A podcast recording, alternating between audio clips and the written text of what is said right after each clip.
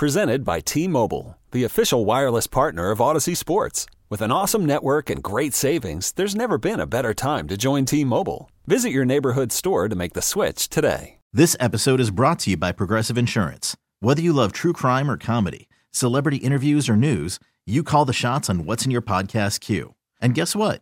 Now you can call them on your auto insurance too with the Name Your Price tool from Progressive. It works just the way it sounds. You tell Progressive how much you want to pay for car insurance, and they'll show you coverage options that fit your budget. Get your quote today at progressive.com to join the over 28 million drivers who trust Progressive. Progressive Casualty Insurance Company and Affiliates. Price and coverage match limited by state law.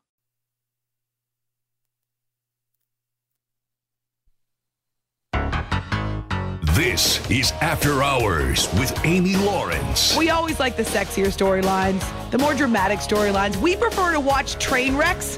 Ooh, here's a good way to describe it. You'll understand right away.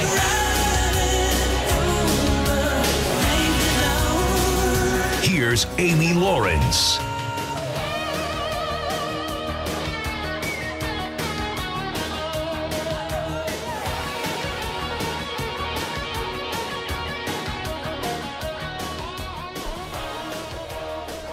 We are heading into Friday. It's not a football Friday for the first time in a really long time, though we do have some football news. But you know, the NFL has got to step aside sometime, right? Oh, no, not really. Not willingly. The NFL never relinquishes the spotlight or the center ring of the circus. That never happens. Instead, they kind of elbow their way back in so that they can steal headlines from the other sports jealous. The NFL gets very jealous when you pay attention to any other sport on the planet. However, we are doing just that on this edition of the show. So it's not a football Friday that we're heading into, but it's a Freaky Friday that we're heading into. And I'm looking forward to it. I know as we talked to you earlier in the week about what you're most excited to to see come end this winter and spring what's your next big thing in sports Many pointed to March Madness. A lot of others pointed to opening day for Major League Baseball. And that is terrific uh, because baseball has the oldest average age of its fans. And there's nothing wrong with being older and experienced. I'm not saying that. Only that uh, with the range of people who listen to the show, we certainly had a ton of people that were looking forward uh, to the start of Major League Baseball. And it's a uniform opening day, except for the Dodgers and Padres, who will start in South Korea. So, this is baseball's attempt at roping in more of that international offense or international audience and that international flavor, similar to how the NFL is going to open its season in Brazil next year, right? That Friday, uh, following Thursday opening night, that Friday game uh, is in Brazil. So we're spreading the love around the globe when it comes to our four major professional sports. But that's still a ways away. We're still six weeks out from the start of baseball opening day. Uh, and so maybe as pitchers and catchers report and spring training gets underway, this is why Rob Manfred chose Thursday to drop a bombshell. Now, I'm actually. I wouldn't say surprised about it um, because he did just sign an extension, and we're not talking about him walking away from the game in the next five months. No, this is a a plan that baseball will have in place to come up with his successor so that they can hopefully carry over consistency and keep what they would like you to believe is labor peace. Um, obviously, it's a lot of owners making a lot of money, and the Baseball Players Union is very powerful, and it seems like there are a ton of disputes. But in this particular case, what will happen is the owners will make sure they have a succession plan in place. Isn't there a show out there called Succession? And it's about this family business, or really um, rich family business and it's multiple kids who are vying for the right to take over for the father when he passes away. I don't know that it's going to be like that. Maybe not as cutthroat and soap opera like as that. Uh, but the owners will want to have a plan in place so that it's as seamless a transition as possible. Manfred took over in 2015 for Bud Selig. He'd been groomed and raised up to be the next commissioner. Uh, and I would say that there certainly have been a bunch of changes. There certainly have been some positive steps forward. Now, it took quite a long time for Rob Manfred, who was willing to die on the hill that is pace of play. He was not going to let it go. How many times uh, he tried and it didn't really work. Uh, but the latest round of amendments to the rules seem to be working, right? The the different clocks, the pitch clock, the all that jazz uh, seems to be working now, where there's less downtime and even more balls in play because of some of the other rules, like taking the shift out and that kind of stuff. Um, so he is. I think finally got to the point where he feels like he's impacted the one area of the game that he had made his mission, and that's the pace of play because the numbers were way down in terms of average game time. We had games that were just about two hours for heaven's sakes. They they were short, and the the number, the average number, was down dramatically in terms of minutes for the games across the board. Uh, even in the postseason, right, where we generally see things slow down, but because the rules maybe not as forced in, as much, but they were definitely implemented. This is where Rob Manfred has made his major impact. And then keeping labor peace or trying to get through another round of negotiating with the union, uh, that's also really important. And so he's got some goals that he still wants to work on in these next few years, but he has put an end date, if you will, on his tenure as baseball commissioner. Look, I'm 65. Okay, I just started a five-year term. That do that math, right? That makes me 70 years old. You can only have so much fun um, in one nice. lifetime. Uh, I don't know how many baseball fans would say it's been fun. Uh, I do know that there are people, well, I guess this is the case with any of the commissioners, that would label him as the worst commissioner in pro sports. And a lot of people have been unhappy uh, because of the changes he's tried to make and because of the way uh, that baseball shortened its season in 2020 and just some of the decisions that were made. Now, remember, he works for the owners. He does not have any autonomy. Well, not much, really, not much autonomy. It's him, like it is in every other sport, it's him as the CEO, essentially, for these owners, this oligarchy of owners uh, who give him the power under their bylaws and with the committees and all that jazz to be able to implement what they want. So he's front and center. He's on the front lines. He takes a lot of the flack. I think something else that people really disliked maybe even currently still dislike about Rob Manfred is how he handled the whole Houston Astros cheating scandal. A lot of people were really down on him for that. But if you are one of those people that love how much quicker the games were in 2023, then he should have credit for that because that's been something that he is determined to see in his tenure. So the first year of the pitch clock, this is for nine innings, so not counting the games that go into extras, though.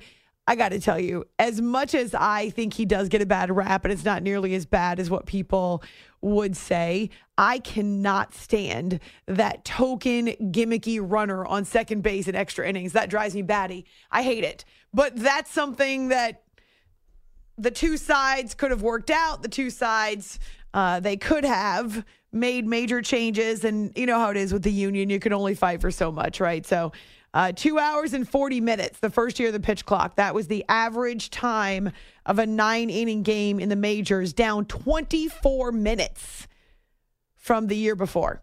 And also had a spike in batting average as well as more stolen bases uh, than we've seen in nearly four decades. So those are some of the positives. We saw a lot more running, a lot more balls in play, a lot more guys who were out there on the bases as opposed to strikeout home run, strikeout home run, strikeout home run. And again, a lot of that is because of how many pitching changes and the pitch clock and also the the defensive shift not being allowed. So yeah, it leveled the playing field, so to speak, between pitchers and hitters. Two hours and 40 minutes. But now Rob Manfred has indicated that he just started his five year term, but it will be his last. He will retire in 2029. Shouldn't see, I guess there's a chance, but shouldn't see another work stoppage in his time as the commissioner because they just went through that, right? And honestly, as much as I thought that would be a big deal, that was before the 22 season, correct? So we had 2020, which wasn't a full season, and and a lot of fans didn't love how that was handled. Then 22 was when we had the lockout. I think the years all blend together now. Um, but he has seen some major changes since then, and they do say, "Oh, there's labor peace, and it'll last." Uh, but I wonder how much he'll be involved in this kind of next round whenever they would get there. I got to go back and look at that because I don't remember. I just want to confirm. I suppose you all are yelling at the radio right now. I think it was 22. Yes, the lockout ended into spring training. Remember, it was like the first week in April, um, or it ended and then they were able to start a week late in April. Yeah, so 22 likely not to see another one of those in his lifetime. Maybe that gave him more gray hair or took his hair away. Um, but he's got other plans. For instance, have you noticed how this baseball offseason slash hot stove has been relatively lukewarm? I mean, there have been some moves. For instance, Juan Soto, that's a big one for the Yankees. A- again, there have been some moves, but it gets bogged down a lot of times. And we've seen this in previous years where you've got Uber agents, very powerful agents that are waiting for the dominoes to drop in other areas for other players so that they can try to get the most for their athletes. So it's this game of want to be the last one, want to be the most recent one, so that I can use that and get even more from my client. It can be a stepping stone for me to get more from my client. And because of that, you have these weird, quiet periods. It's like a quiet zone uh, where we don't get a lot of movement. And so, to that end, Manfred has this idea of putting in a deadline in free agency, similar to what we get with the NFL, similar to what we get when it comes to trade deadlines and that type of thing maybe more consolidated, making sure that teams are on notice, that agents are on notice, and that they recognize you can't continue to play this game. Now, I certainly understand why it can be annoying for the owners to have to wait to be able to sign free agents, feeling like these types of deals can go on in perpetuity. I don't know how much it affects competition. So I'm not sure how it might even change the balance of power. But the owners clearly want to have some type of deadline in place. We would prefer to have a free agent signing period, ideally, probably in December, with a deadline that drove people to make their deals, get things settled. Um, we actually made proposals to that effect um, to the MLBPA. They were not warmly received. when is it ever warmly received? A proposal by the commissioner and the owners, right? When when are they ever? Um, there are still a lot of big time free agents out there. Um, Blake Snell is still available. Cody Bellinger, Matt Chapman, Jordan Montgomery. What do these guys have in common? They are Scott Boras clients. And and again, that's what I mean by the Uber agents, right? The agent who is waiting until the very last second, who is trying to use the timing as leverage against these teams, who is completely comfortable being a bulldog and being uncomfortable, even if sometimes it's frustrating for the players themselves. And so, yeah, you still have some big time free agents that have not gotten deals. And I can imagine it's not a lot of fun for them but when you hire a Scott Boras, you have to know the man does not compromise or very rarely compromises. It's after hours here on CBS Sports Radio.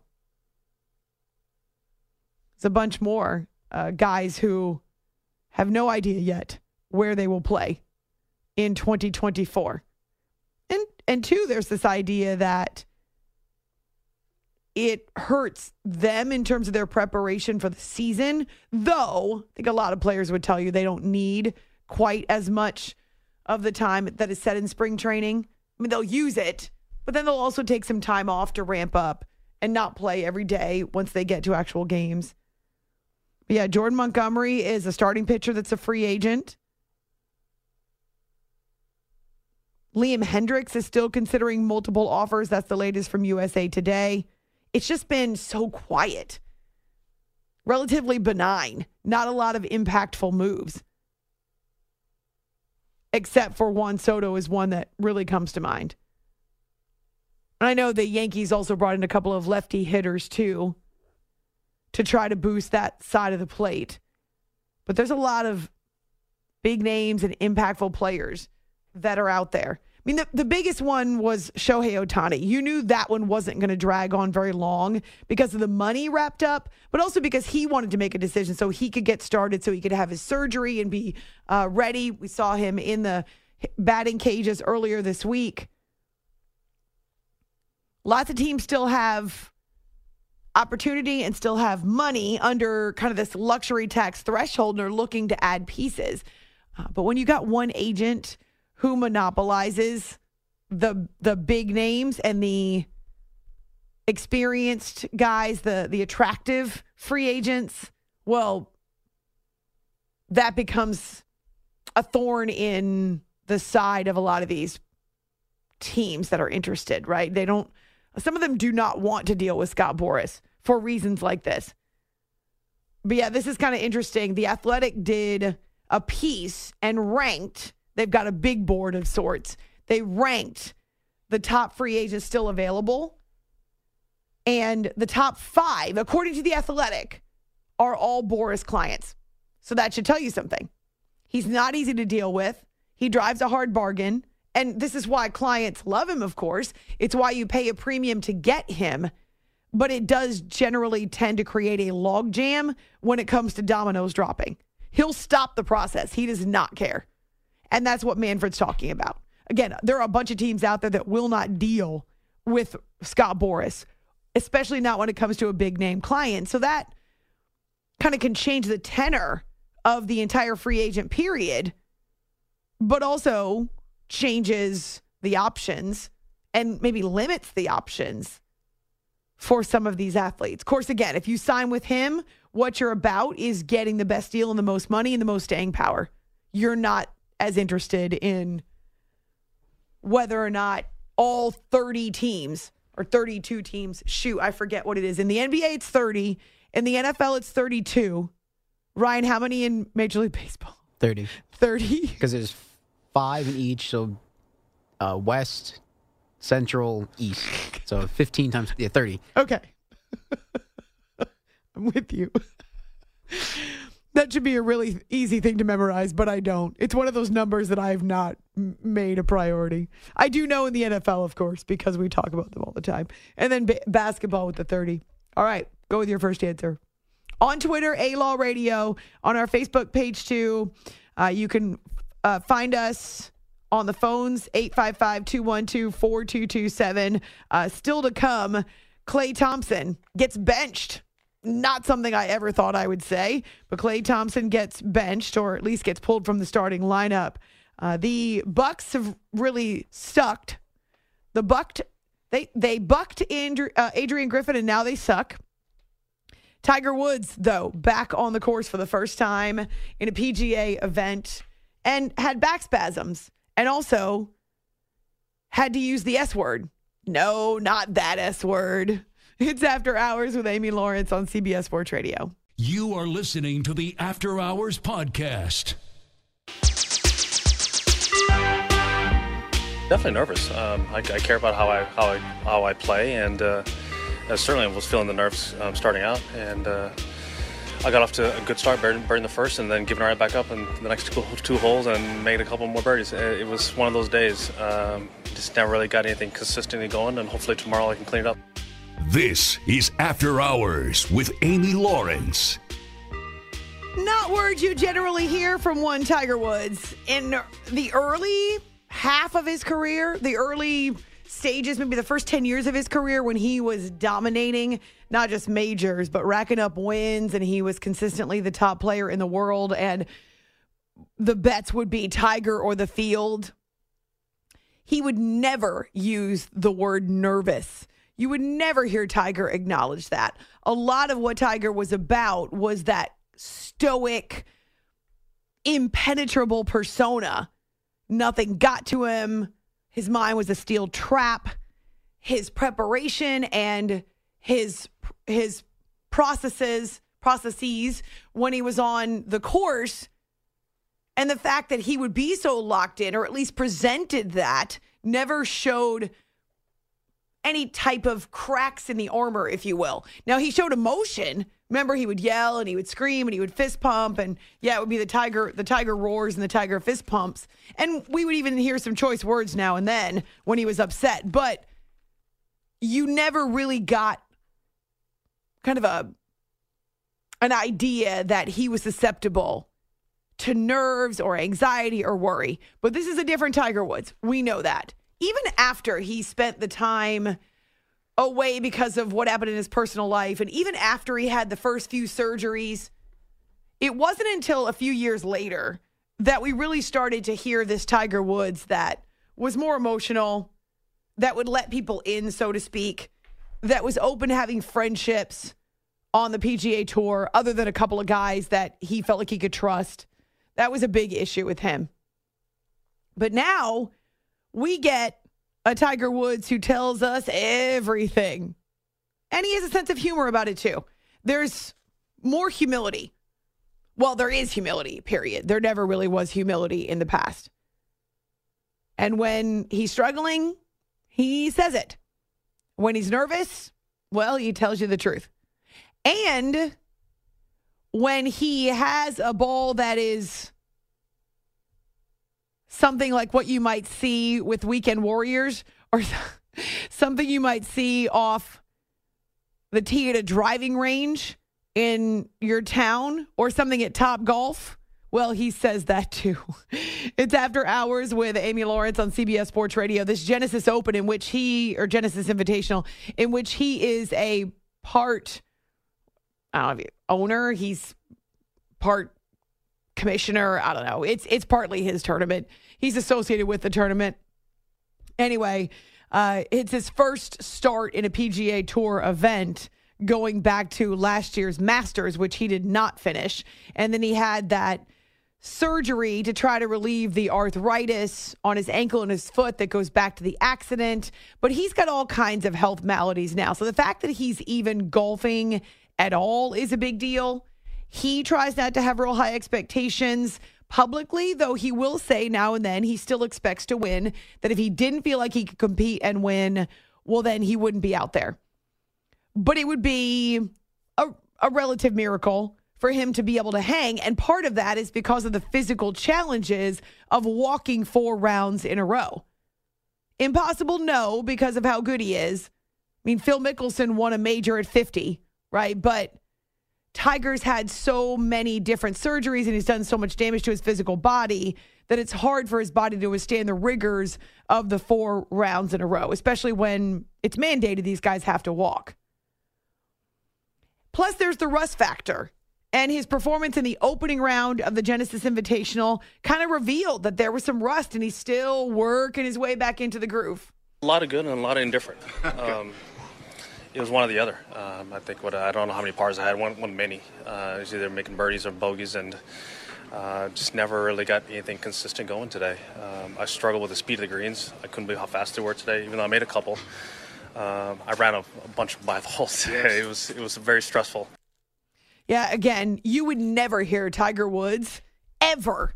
I'm I've been covering him his entire career. I have never heard him use the word stressful. it was pretty stressful. And even his candor about how challenging the greens were. Man, I, he'll open up more and more when he does something that he's not happy with. In the past, he would get pretty technical about it.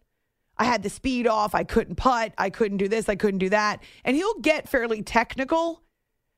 But for him to say that there was this stress and this anxiety associated with it is so different when it comes to Tiger Woods. It's after hours with Amy Lawrence on CBS Sports Radio. Something else has come uh, pretty common, become pretty common and pretty routine with Tiger is that there are, again, physical challenges even when he's on the golf course. And that was the case on Thursday as he opened up. Well, my, my back was spasming in the last couple holes, and it was locking up. So um, I came down, and, and it, it, didn't move. And I presented Hosel first and uh, shanked it. When's the last time you hit a shank, Tiger? I Think you can remember? It's been a while. It's definitely been a while. He actually used the S word. I think we need to hear it again, Ryan. I shanked it, he said. Tiger Woods shanked a ball. Go ahead. You can just play the whole thing again. Well, my, my back was spasming in the last couple holes, and it was locking up. So um, I came down, and, and it, it, didn't move. And I presented Hosel first and uh, shanked it. When's the last time you hit a shank, Tiger? Think you can remember? It's been a while. It's definitely been a while. if you haven't seen the shot, it's out there if you care. If it makes you feel better that someone like Tiger Woods could shank a ball, it went dead right as in dead red to the right, into a tree, and kind of banged around and came to rest in the midst of some other trees. They were eucalyptus, so the story goes. the Genesis Invitational. By the way, Marco Belletti's here in studio. When was the last time you tried to use the word spasming? It's it's not easy to say spasming. spasming? My back was spasming spasming. I, I don't know. Right. It's I... not one of those that you generally would add the progressive tense yeah. to. Spasming. Yeah. Spasms, back spasms. Yeah, I don't I don't know if I I dealt with spa- mm. I dealt with spasms. Mm. My back is dealing with spasms. I'm, I'm, dealing I'm, with back spasms. I know. I might have said no. It's spasming a bit. I might have said that. that spasming. That, that, that might have it's such an odd word. Spasming. Mm. mm. Spasming. A ming? Spasming. Ah. it's uh, it just doesn't roll off the tongue. Is all I'm saying. I was spasming. Uh, Tiger Woods right now is plus one, which I suppose is what you really wanted to know. Uh, and Friday, he's got to do he's got to bo- do his moving day early. He's going to have to move up, otherwise he's going to miss the cut. What are they projecting the cut at roughly now? Right now, the cut is let's see, Oh, I guess I have to look at the scoreboard to look at the cut. But he's over the cut. He's not. Yeah, no, he's got a, he's got cut. a lot of work to do. I saw that, but I didn't see what the projected Hold cut. On. I thought you had it in front um, of you. Oh no, I'm looking. I got it in front of me now. Oh no, I don't have it in front of me. But I can tell you, it's like top 36 in ties. Was he? He's 49 right now, right? Okay, so, so if he's 49, he's he's better. Hope so you're looking at like a one there's under. no more spasming. Roughly. One or two. No Is more spasming? spasming. No more. Top 50 scores and ties make the 36 hole cut. So he's barely there. Right. No more spasming. Well, it's ties as well. So, yeah, right now, I guess the line would be plus one. Since he's sitting at plus one, and he's in the top 50. Okay. Uh, he's He needs some work. When uh, was I mean, the last time you ever heard Tiger Woods say the word nervous twice and stressful?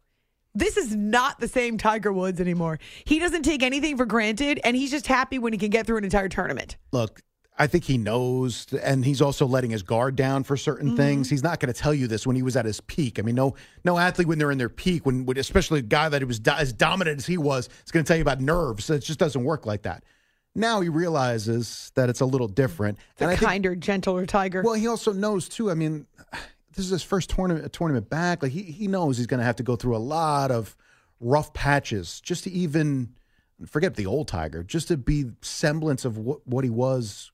I don't even know five. Well, how much ago? is to survive an entire tournament? Yeah, I mean, without spasming. yeah, you're asking a lot out of Tiger. Spasming. Right and how old is he now? Forty eight. I mean, it's not like he's you know twenty six. Uh, well, right. Your body doesn't recover as much, but goodness, I think he's had through so much. I think he's had 26 surgeries. Forget age 26. That's what I mean. So he's roughly around 48 ish which is already difficult. 48 ish. Well, because I don't remember exactly, uh, which is already difficult to do as an athlete. Never mind the back surgeries, the leg surgeries. I mean, he's lucky he can walk. Never mind to be able to play golf. True, and he says that. He does indicate that it's a miracle, not only that he can walk, but that he can even swing a golf club at all. That really what he wanted to do in the wake of that accident specifically was to be able to just pick up his kids. Now, they, he probably doesn't pick them up anymore. They're a little bit big for that. But he loves, loves, loves playing golf with his son, Charlie. I actually don't know if his daughter Samantha plays. I've never seen her on a golf course with them. It doesn't mean she doesn't because they live right on a golf course and it's private and she probably could. But I've never uh, heard reference to her playing. But Charlie is like a mini tiger. Mm-hmm.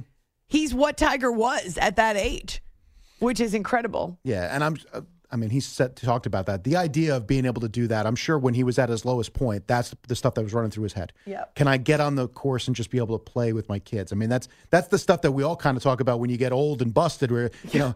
Can I at least throw the ball anymore? Can I just run around a little bit? Like things like that. And obviously, Tiger's a different situation, but the fact that he's come back and he can still play professionally. It's not like he's just playing in the yard either. Not that golf courses would be your yard unless you're Tiger Woods. But the idea that he could still play professionally and still somewhat hold his own, it, it's it's impressive. Say all the other stuff about Tiger. It's impressive what he's been able to come back and do physically. Mm, I agreed. The fact that he's able to play it all. Uh, he is 48. You're right. He. I always know his birthday because it's the same as LeBron James. Uh, Isn't that weird? now I don't know two people's birthdays. Oh, December 30th.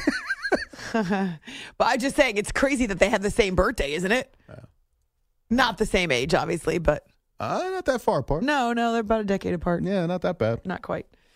All right, on Twitter, A Law Radio coming up. Uh, he's never been one to hide his emotions. Klay Thompson puts them all out there, and whether he's on the court, whether he's behind a microphone, and he was emotional about not starting for the first time since his rookie season, and yet turned it into a positive. It's after hours with Amy Lawrence. Okay, picture this. It's Friday afternoon when a thought hits you. I can waste another weekend doing the same old whatever, or I can conquer it. I can hop into my all new Hyundai Santa Fe and hit the road. Any road. The steeper, the better.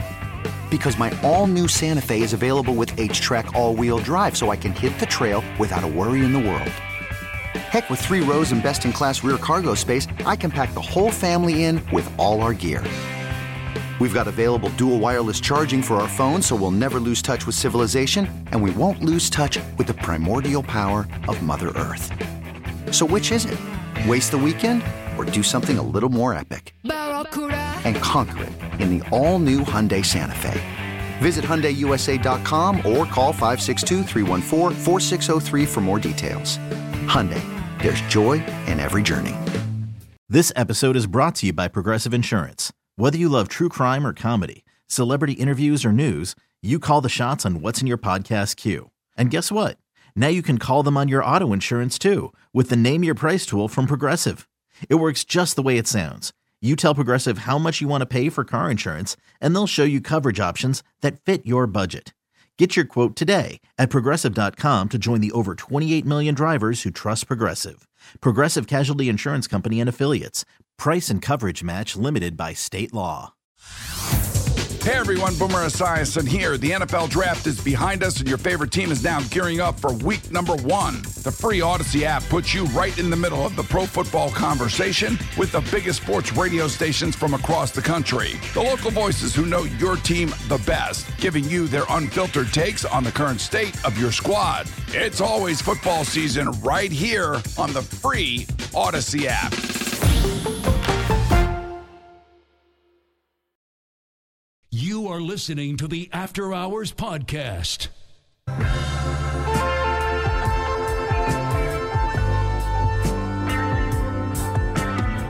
Thompson, the pick from Looney. A deep three. And he knocks it down again. Klay, 6 for 10 from beyond the arc, a season high. 32 for number 11. Back to the basket. Klay gets it from Kuminga, fires a three. Hits another one. Oh, Klay Thompson 7 of 11 from downtown. He's got 35. This is Klay Thompson, four time champion with the Golden State Warriors. You're listening to one of the best shows in America, After Hours with Amy Lawrence on CBS Sports Radio. Yeah! Our boy Klay. That never gets old, by the way. And we root for Klay Thompson here on the show. I openly root for Klay. And it has really nothing to do with the fact that he's a Warrior, though I do love what he's done as a member of that Warriors backcourt and as a splash brother to Steph Curry.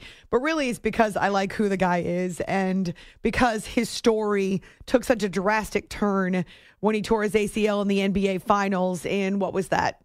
19, I think the night uh, summer of 19, and then he misses out on what was the interrupted 2020 season, right? He doesn't play either beforehand uh, and then after the break where the NBA resumed in a bubble. He, uh, well, the Warriors weren't there anyway.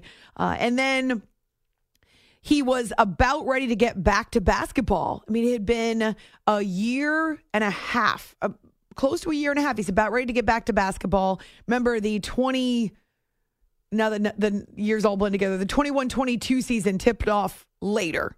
And so he's getting ready to come back. He's weeks away from rejoining the Warriors in games that count. He's playing pickup in LA and he blows his Achilles. And that changed him obviously. Just the the pain, the anguish of having to go through another full year we know he's been really candid and open about how difficult that was, how hard it was for him to even be in the arena to support his teammates. Not that he didn't want them to win or succeed, not that he didn't love them, but just that it was so brutally painful to not be able to play because that's what Klay Thompson loves. Klay Thompson loves basketball. He eats and sleeps and breathes basketball. That's his life, essentially. And so it was a two and a half year odyssey that was extremely painful for him. And he's been really open about it. Of course, there was great redemption in the way that the Warriors were upstart winners of the NBA championship.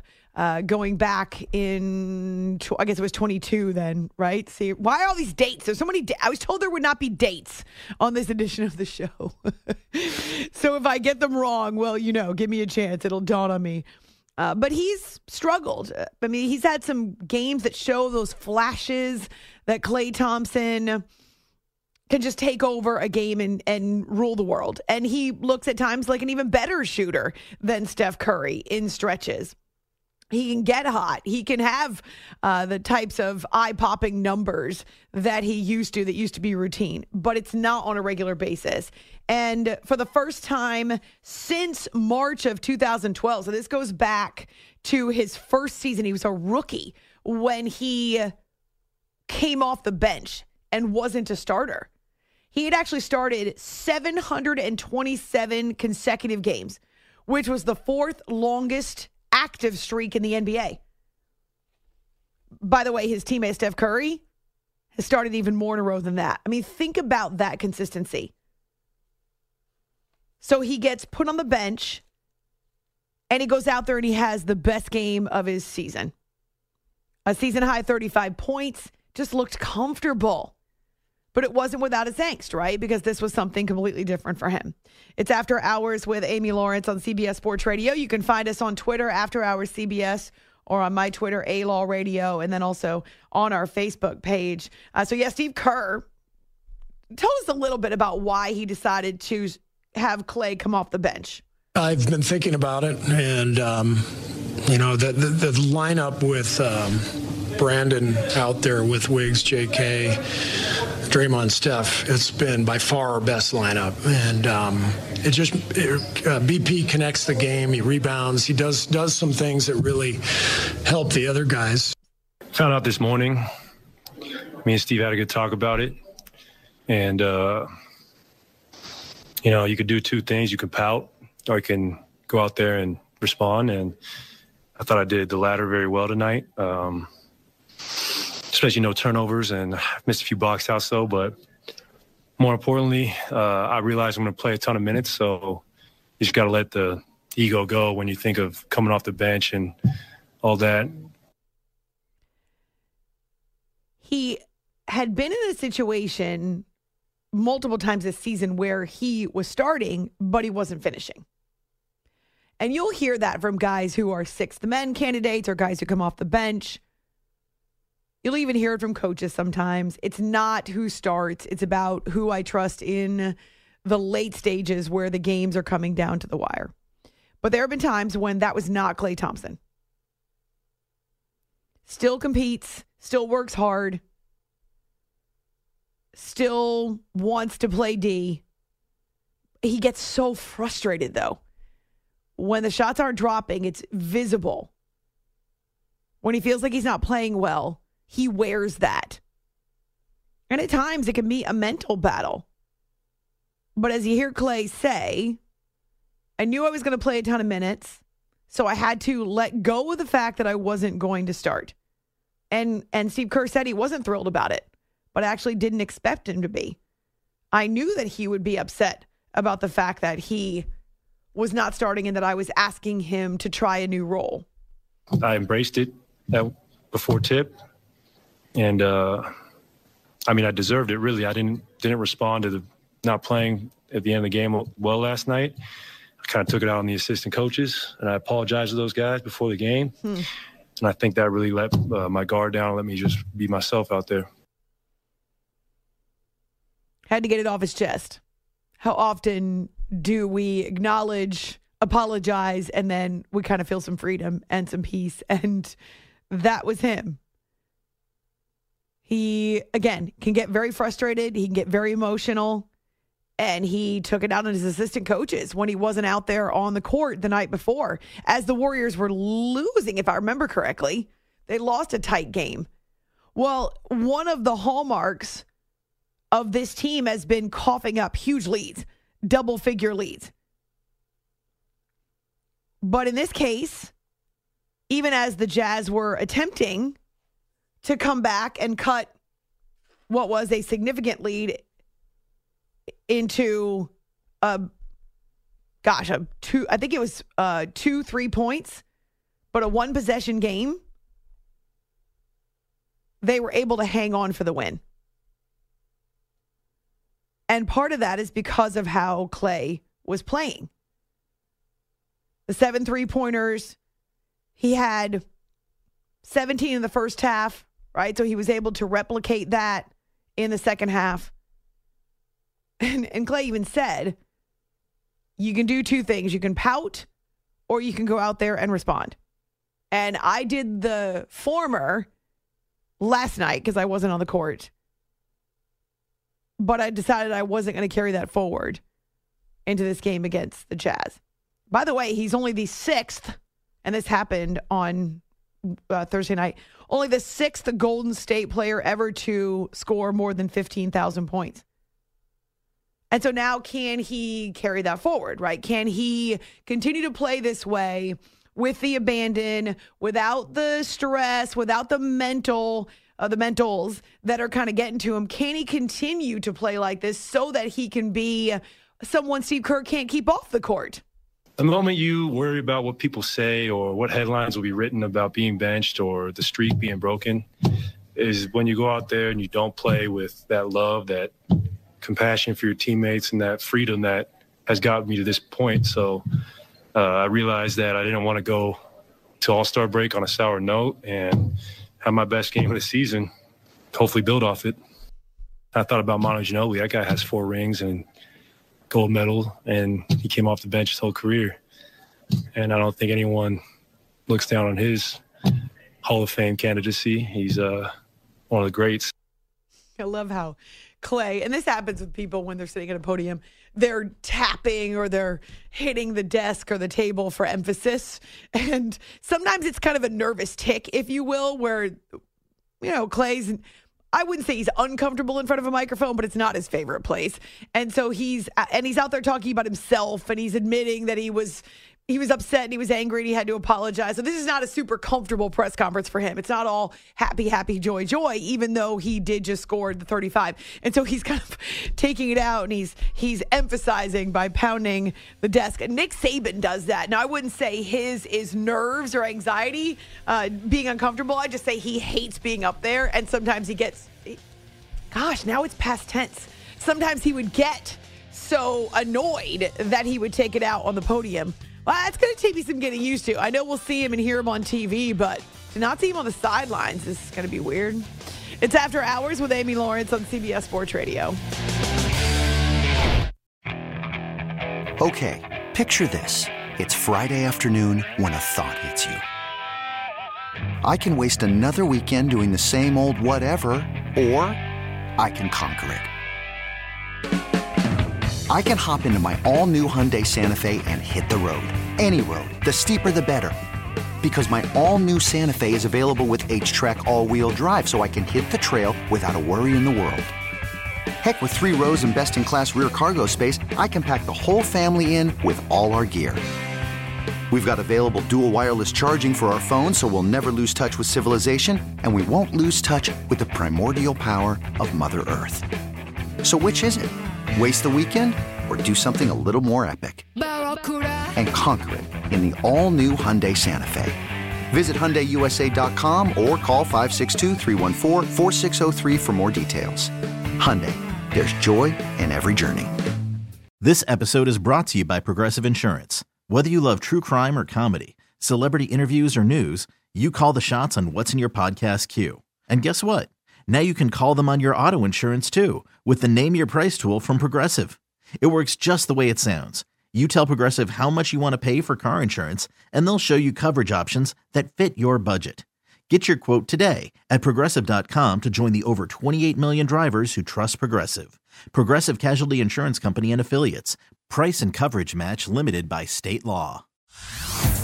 Hey everyone, Boomer Esiason here. The NFL draft is behind us, and your favorite team is now gearing up for week number one. The free Audacy app puts you right in the middle of the pro football conversation with the biggest sports radio stations from across the country. The local voices who know your team the best, giving you their unfiltered takes on the current state of your squad. It's always football season right here on the free Audacy app.